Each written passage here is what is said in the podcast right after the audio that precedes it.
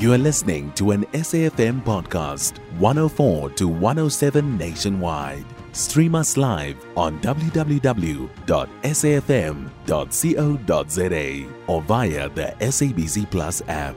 SABC News, independent and impartial. The multi party National Convention of South Africa has agreed to a power sharing structure following two days of deliberations in Kempton Park on Gauteng's East Rand.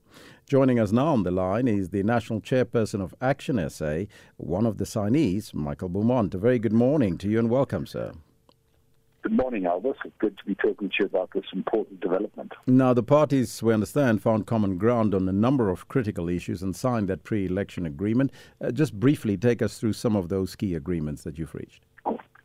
Well, certainly. I think what this agreement has done is created election agreement, as you say, something on which the political parties will collaborate ahead of the elections. It sets out an alternative vision for South Africa, a new government to build a just inclusive and prosperous South Africa based on opportunity, freedom, and security for all its citizens. It has laid out our views on the most pressing priorities for an incoming new government, some shared governing principles about how we fix the work of government, and then the common ground held between the political parties in terms of how the greatest challenges facing South Africans can be addressed.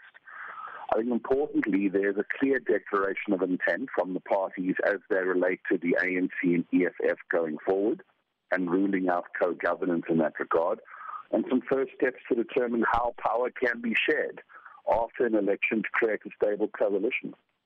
Some some other parties who refused to be signatories of the pact raised concerns that the DA was going to dominate the other smaller parties. Have that agreement signed addressed those concerns uh, for you as well as part of the seven? Without any question, I think uh, very clearly you will see an agreement that has emerged with a new name, one that cannot be appropriated by any one party and that is equally owned by the political parties concerned. Look at the nature of the agreement, particularly as it relates to thorny issues in the past, I think what can really be seen here is an agreement for which significant compromises have taken place to create a shared understanding that is now owned collectively by the different political parties and in time the South African people. Hmm. Can you confirm the official name? Is it the Multi Party Charter or the Multi Party Alliance? Multi Party Charter for South Africa. It's a pre-election agreement. The political parties will retain their individual identity and will contest as individual parties, but this pre-election agreement sets out how we will collaborate and how we can present ourselves to the South African people in such a manner that they can find confidence in the idea that we will work together after an election. We understand that the parties will compete separately in the upcoming elections, but how will the power sharing work amongst partners in the in, in the pact? Should the ANC fall below 50%, and how will you determine which party will lead the coalition? Well, certainly, I think the decision about the leadership of the coalition uh, has been left to a later point in time. Uh, the focus right now is that each party must be well led individually to achieve the most possible votes on the table that create the possibility of a majority. I think what was interesting is that the group has agreed that it will not be the case that the largest party is de facto the candidate for president, uh, which is interesting, uh, and that the largest party would then be secured in the role of leader of government business, a role often associated with the deputy president. But I think to talk about some interesting changes from what South Africans have torn the hair out about in the past is we're talking about a power sharing arrangement that talks about genuine co-governance, far greater stability, principles like merit, where political parties must debate among themselves who's got the best candidate for a position, rather than what they have previously seen, which is like a territorialism of this is my position and I will field whoever I like. And I think these are hugely positive changes, including lifestyle audits, hugely reduced cabinet. These are all big changes that I think are important for South Africans to see that there's change afoot. Everybody would like to know who will be the face and the leader of the charter and government. Well, that hasn't been determined. I think, for what it is worth, the perspective that has been taken by the parties is we do not seek to answer that question right now. We may seek to answer that question further down the line.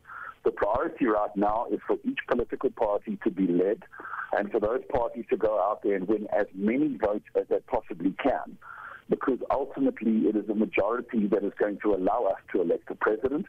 And obsessing about those questions now effectively distracts us from the mission, which has to be to animate 27 million South Africans who checked out of the voting process to see that there's a reason to believe again and for them to participate in elections and to register to vote so that we can deliver change in our country. Mm-hmm. You are seven parties. Uh, that doesn't really bring the number to above the 30% mark. Um, uh, do you intend opening up the door for other opposition parties to join the pact? Well, certainly, I think it brings the number significantly beyond 30%.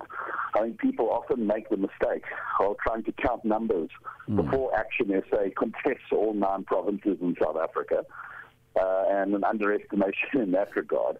I think people completely underestimate the growth of the IFP in KZN at the expense of the ANC, which has been prodigious.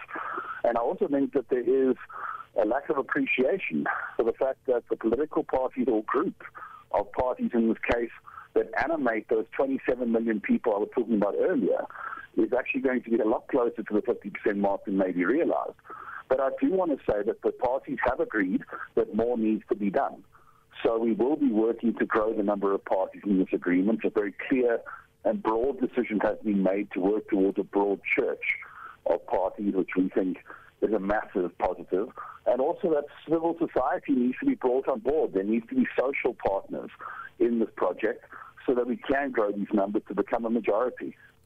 I thank you so much uh, for your take on the issue and the story. Uh, that was Michael Beaumont. He is the national chairperson of Action SA, chatting to us about the uh, uh the multi-party charter for South Africa, uh, the new grouping that has been formed. You can find SAFM Current Affairs on 104 to 107 nationwide. Our podcasts are available for download on all our digital platforms. SAFM leading the conversation.